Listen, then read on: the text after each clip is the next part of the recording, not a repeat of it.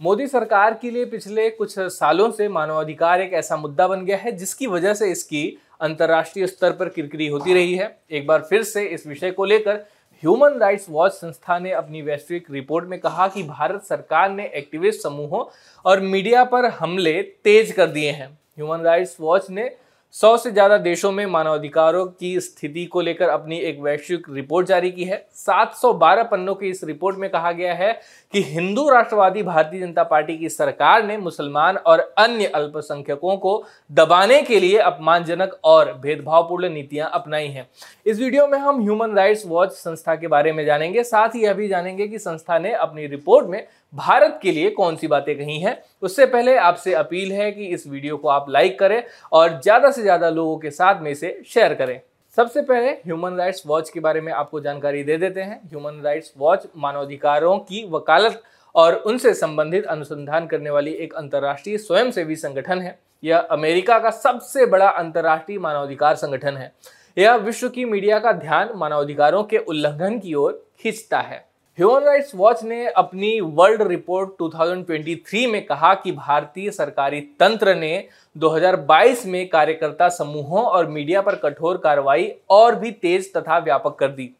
हिंदू राष्ट्रवादी Bharatiya Janata party की अगुवाई वाली सरकार ने मुसलमानों और अन्य अल्पसंख्यकों का दमन के लिए उत्पीड़नकारी और भेदभावपूर्ण नीतियों का इस्तेमाल किया। पूरे भारत में सरकारी तंत्र ने आतंकवाद समेत राजनीतिक रूप से प्रेरित आपराधिक आरोपों के तहत कार्यकर्ताओं, पत्रकारों और सरकार के अन्य आलोचकों को गिरफ़्तार किया। उन्होंने कर छापों, वित्तीय अनियमितताओं, आरोपों और गैर सरकारी संगठन को प्राप्त होने वाले विदेशी धन का नियमन करने वाले विदेशी अंशदान विनियमन अधिनियम के इस्तेमाल के ज़रिए अधिकार समूहों को हैरान और परेशान किया।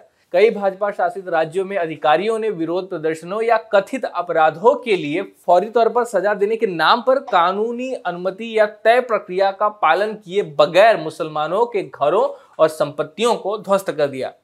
ह्यूमन राइट्स वॉच की दक्षिण एशिया निदेशक मीनाक्षी गांगुली ने कहा है कि भारत सरकार द्वारा हिंदू बहुसंख्यक विचारधारा को बढ़ावा, अधिकारियों और समर्थकों को धार्मिक अल्पसंख्यकों के खिलाफ भेदभावपूर्ण तथा कई दफ़ा हिंसक कार्रवाई के लिए उकसाता है। सरकारी तंत्र को चाहिए कि आलोचकों को जेल में डालने और अधिकार समूहों पर प्रतिबंध लगाने के बजाय उत्पीड़न के लिए जिम्मेदार पार्टी सदस्यों और समर्थकों पर लगाम लगाए।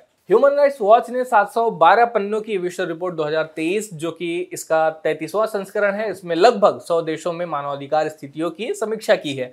अपने परिचयात्मक आलेख में कार्यवाहक कार्यकारी निदेशक तिराना हसन ने कहा कि ऐसी दुनिया में जहाँ सत्ता, समीकरण बदल गए हैं, मानवाधिकारों की रक्षा के लिए मुख्य रूप से ग्लोबल नॉर्थ की सरकारों के छोटे समूह पर आश्रित रहना अब संभव नहीं है। यूक्रेन के समर्थन में दुनिया की लामबंदी हमें उस असाधारण क्षमता की याद दिलाती है, जब सरकारें वैश्विक स्तर पर अपने मानवाधिकार दायित्वों का एहसास करती हैं। हर एक देश, चाहे बड़े हो या छोटे, उनकी ज़िम्मेदारी है कि वे अपनी नीतियों के ज़रिए मानवाधिकारों को लागू करें और फिर मानवाधिकारों की रक्षा और उसको बढ़ावा देने की खातिर मिलजुल कर काम करें। ह्यूमन राइट्स वॉच ने भारत में धर्म परिवर्तन के खिलाफ बने कानूनों पर टिप्पणी करते हुए कहा कि भारतीय सरकारी तंत्र ने ईसाइयों खासतौर से दलित और आदिवासी समुदायों के ईसाइयों को हैरान परेशान करने के लिए जबरन धर्म परिवर्तन पर रोक लगाने वाले कानूनों का दुरुपयोग किया।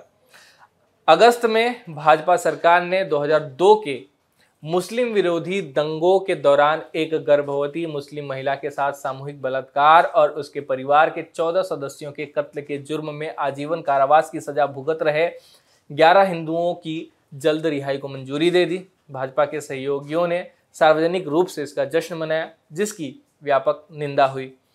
इस कार्रवाई ने अल्पसंख्यक समुदायों के प्रति यहाँ तक कि महिलाओं के खिलाफ हिंसा के मामलों में भी सरकार के भेदभावपूर्ण रवैये को उजागर किया।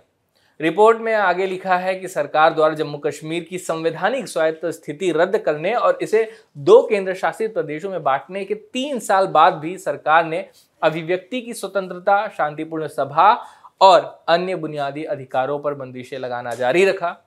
सरकारी तंत्र ने छापे मारने और मनमाने ढंग से पत्रकारों एवं कार्यकर्ताओं को हिरासत में लेने के लिए जम्मू और कश्मीर जन सुरक्षा कानून के तहत कार्रवाई करने के साथ साथ गैर कानूनी गतिविधि रोकथाम अधिनियम के तहत आतंकवाद के आरोप लगाए और यहाँ तक कि पुलिसर पुरस्कार विजेता कश्मीरी पत्रकार को बिना किसी उचित कारण के भारत से बाहर जाने से रोक दिया।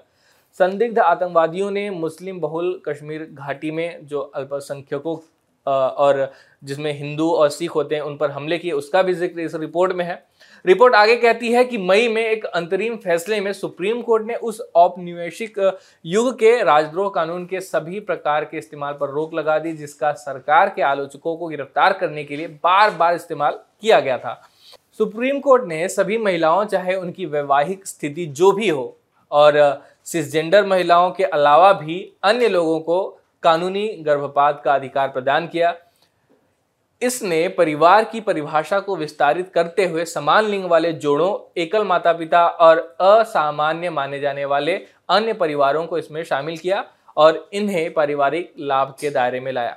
ह्यूमन राइट्स वॉच ने अपनी रिपोर्ट में इस बात का भी ज़िक्र किया है कि यौन हमले की उत्तरजीवियों की सुरक्षा से संबंधित एक महत्वपूर्ण फैसले में सुप्रीम कोर्ट ने कौमार्य जाँच से संबंधित, यानी कि वर्जिनिटी टेस्ट से संबंधित अपमानजनक टू फिंगर टेस्ट, यानी दो उंगलियों द्वारा परीक्षण पर भी प्रतिबंध लगा दिया। यह जाँच यौन हमले या बलात्कार की उत्तरजीवियों के बारे में यह निर्धारित करने के लिए की जाती थी कि वे वर्जिन हैं या नहीं। अपने फैसले में अदालत ने यह भी कहा कि ऐसा करने वाला कोई भी व्यक्ति अनुचित व्यवहार का दोषी होगा। बीजेपी सरकार की आलोचना करते हुए रिपोर्ट में आगे लिखा गया है कि सितंबर महीने में सुप्रीम कोर्ट के दो न्यायाधीशों के परस्पर विरोधी विचारों के कारण देश की सर्वोच्च अदालत इस मामले पर फैसला देने में विफल रही कि बीजेपी के नेतृत्व वाले कर्नाटक राज्य के शैक्षणिक संस्थानों में मुस्लिम छात्राएँ हिजाब पहन सकती हैं या नहीं। ये सब बातें रिपोर्ट में लिखी गई थी और यह पहली बार नहीं है जब संस्था ने भारत के बारे में अपने रिपोर्ट में कुछ नकारात्मक लिखा हो। 2020-2021 में भी ह्यूमन राइट्स वॉच ने मोदी सरकार के बारे में अपने रिपोर्ट में नकारात्मक बातें लिखी थी। यह वीडियो यहीं समाप्त होता है। इस रिपोर्ट के सामने आने के बाद सरकार से आपकी क्या उम्मीदें हैं, कमेंट बॉक्स में ज़रूर लिखें। अब खबरें पाइए सबसे पहले हमारे मोबाइल न्यूज़ एप्लीकेशन पर। एंड्रॉइड या आईओएस प्लेटफॉर्म पर जाइए एच डब्ल्यू न्यूज़ नेटवर्क को सर्च कीजिए डाउनलोड कीजिए और अपनी सुविधानुसार भाषा का चयन कीजिए। खबरों की भीड़ में अपने काम की खबर पाते रहिए।